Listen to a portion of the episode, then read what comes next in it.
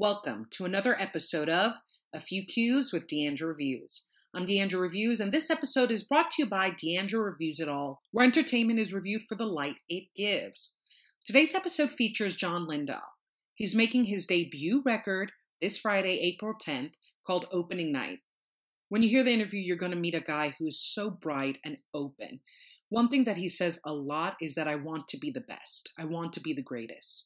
And in this first half of this two part interview, we talk about his dreams.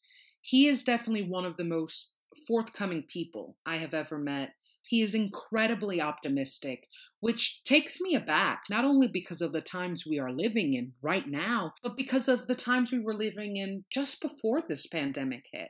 I can't recall too many Gen Zers or millennials, young people, or, or really anyone of any age, but especially the young, who felt happy about their lives, where, where they were currently, and where they saw their future.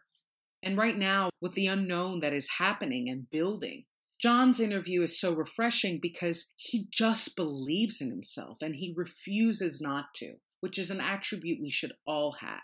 And it's something you'll hear in opening night that has a very mythological edge. It's a story of a kid who thinks he's a star, knows he's a star, and will do everything he can to make himself a star, which is John's story. I hope you enjoy the first part of this interview.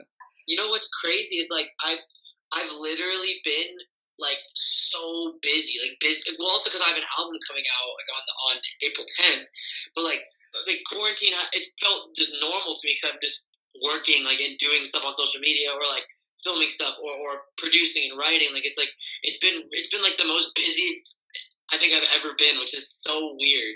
And and so like I mean, not to say that I don't notice the quarantine because I do, but it's more just like because I think because I'm quarantined, like I already work really hard to do all my own stuff, but everyone's also hitting me up to create stuff because everyone's you know like, like at the label, they're all like at home too. You know what I mean? It's like I don't know. It's a, a new opportunities, but like e- even in a new way. No, for sure, and it's it's cool seeing people get creative. You know, that's been cool for me. You know. For sure, for sure. Have you already created a, a new song or at least like a a new style? Oh yeah, no, I've I've really um.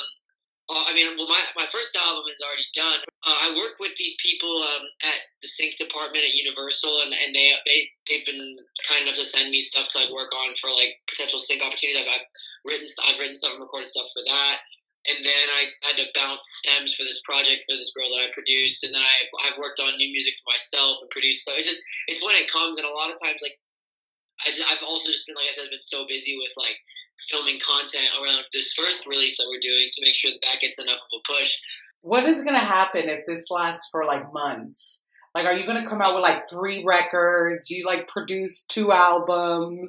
Funny is like I make a lot of like bad music. You'll just never hear it because I don't finish it unless I truly, if unless I truly believe that it's that it's worth something. So like I, I'm sure I'll write a ton, but like I feel that I'm more in the um Bruno Mars school of thought, or like you know the like or the Queen school of thought, where it's like they, they go away for a few years and then they put out a great album. But the thing is, I don't really have the luxury to like go away for a few years and I'm coming out, you know, when I'm trying to build my name. So it's good that this is kind of happening too in a way because I could have my next great project like like ready to go quicker than than you typically would, you know, if you were traveling all over the world and stuff, yeah. you know.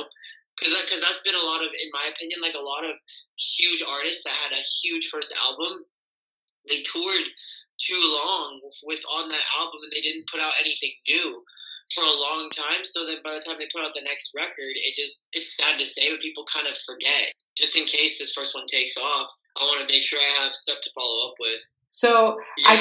I, I'm kind of like surprised and happy at how this quarantine in a way is being so inspiring because I feel like the burden of ambition is that you live in the future and you, being still yes. would be killer. Yeah, and, and, and that that is true. And I um I find, I mean, I just say it because I've always been that way, but I've noticed looking around that pop artists specifically, it, it, it's rare for a pop artist to come out and say, "I want to be the greatest of all time. I want to be the biggest artist in the world." Like, people don't say that. It's and, and that's fine. Like I, I, a lot of my favorite artists are just like they just do their thing, and it's dope. I want people to know that I'm out here grinding every day to be like I want to be Michael Jackson, I want to be Michael Jordan, I want to be LeBron, I want to be Kobe, I want to be these guys that are you know what I mean that are best. Because even the other day, I I used to get really anxious. Like I used to get um like like the walls were closing on me. I get really stressed out um about just um, about my career and where I was going. And I would be so enveloped in that, and I would and, and when stuff seemed bleak, I would really could get out of it. But then, luckily, having my studio so close to my room, I could literally stand up and just go create.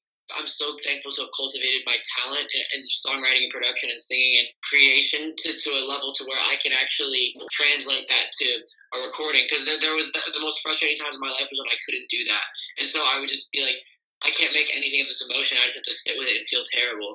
I find your honesty really, really refreshing because I do think that in some ways, when you enter this world of being a pop star, it's not because you don't want attention. I think that there are a lot of artists that are like that. They're just like, people might see something and they're so inspired by it. But then the artists you talk, ask them about it, like, no, like I, I, I saw it as so much better in my head, and I didn't, I didn't do it, I didn't do it justice what I saw in my head, which is, it's beautiful because then it means the artist really wants to create the greatest experience for the viewer, for the fan, um, and for themselves even too. It's like it's it's it's good to hold yourself to a ridiculously high standard. I know that it can be like taxing at times, but it's the way you grow. But then, like, what is your peace then? If you're constantly pushing yourself to outshine yourself and outgrow yourself, what is your way of saying, you know what, I did okay, be at peace, let it go? I'll, I'll give you an example. I, have been trying to be better at like stepping back and taking a breath when um, something happens, like something that I dreamed about for my whole life. For example, I don't know if you saw my last um, music video, the Lies and Honest video. It's a mash of two of my songs, and it's this big production, and it's really great. But basically, in that video, I collaborated. The people who choreographed that video was uh, Kenny Wormald and Misha Gabriel, two guys that I've literally looked up to since I was ten. Like I used to watch all their videos. Misha danced with Michael Jackson. Kenny danced with Justin Timberlake, and Kenny's also a legend, and Misha's also a legend. And it was just like I remember I was in the stu- in the dance studio working with them, and they were just they were talking to each other, collaborating. And I had to take a step back. I got like emotional. I said, "This is something you've dreamed about for your whole life, and now this is this is happening like right now."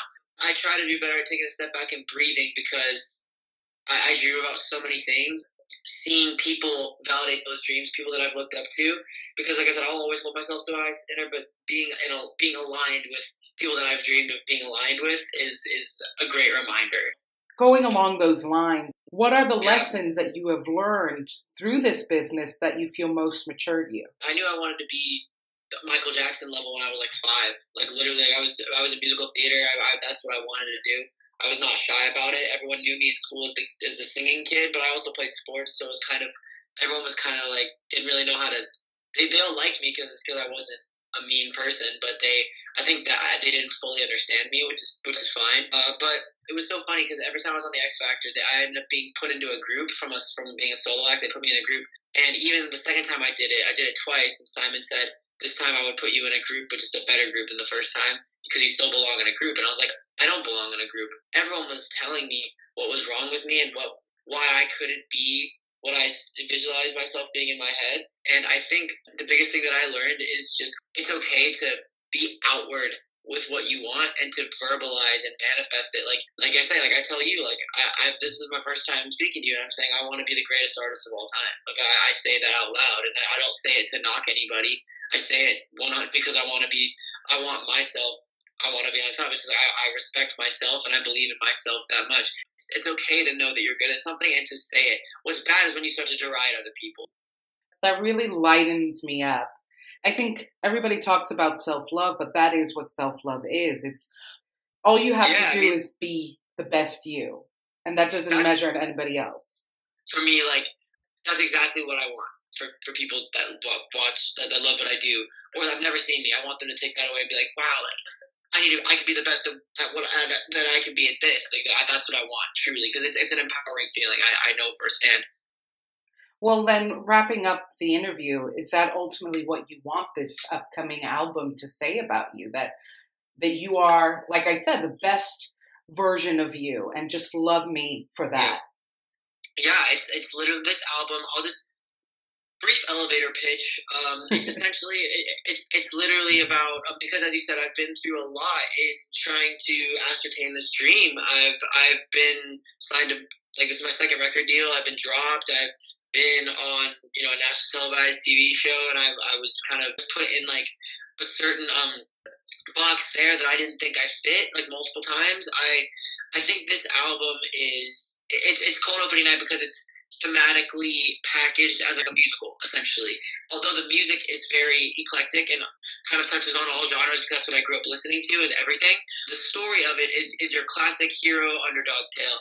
The classic story of someone wanting to be somewhere and wanting to be in a place that's greater than where they are now, seeing it, visualizing it, going through all the struggles, the manifestation of thought, like what the hero wants. The beginning of the album is me because like the first song is called "Famous," and the second song is called "The Greatest." Those two songs for me, I think, kind of encapsulate what I'm trying to say. Like, I want to be famous and I want to be the greatest. I want to be the famous. I want to be famous not because of money and cars I, I, or anything of that nature. I, I just want the whole world to know that I'm a star. That's what I want. You know, and just I just want people to know what I see of myself in my head. Then the middle portion of the album is all the struggles, whether it be with you know a relationship or whether it be just disappointment in yourself, the failures on the way, and also the growth. And the end is more is kind of the resolution of reaching that goal in my mind and manifesting. Even though I'm telling you, like I haven't reached that goal yet, but I wrote the songs at the end as if I had. And I on the album, the most important, I think the most important song on the album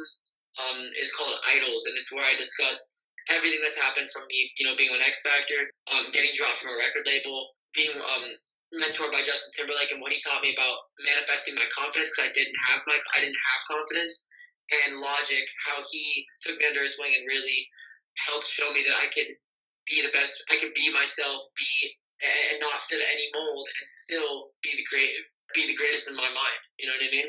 Ah, oh, this Thank was you. so I, optimistic. I know that it might seem like a lot for a kid like me just to be saying all these things, but again, I don't ever say it to take away from anybody. It's literally I just want to take what someone did because it inspired me and just make it and even make it greater so someone after me can make it even greater. Just like for the sake of your sanity. Always remember you could only be the greatest version of you. You know what that is probably? This is because I'm still in the in, in the hero's journey. I'm still in like the youthful side. You know what I mean? I haven't I haven't reached I haven't reached the sagacious um, Gandalf level. You know what I mean? yeah. So maybe like eventually, like I'm curious to see how like what I think as I grow. I, I think I'll always be driven. Wasn't that a great first part of an interview? Isn't he so optimistic? And there's a humility to his optimism. He just really wants to be the best version of himself. And that is a goal that everyone should have, and a lot of people do have. I think anxiety, especially right now, comes from the fact that most people don't feel like they're tapping into the best version of themselves. But what does it mean to be the best version of you? Are you measuring it materially or spiritually? That is a question that we get into in the next half of our interview. We thought it was done. But then we got into a really intriguing conversation about humility. And you could see in the first half of this interview why we spoke about that. The lines between confidence and arrogance can feel very blurred, especially when you're an artist that wants to be a superstar, that does want to sing in front of the world and and be followed by it. Look out for that next half of the interview, which comes out next week, and check out John Lindahls opening night, April 10th.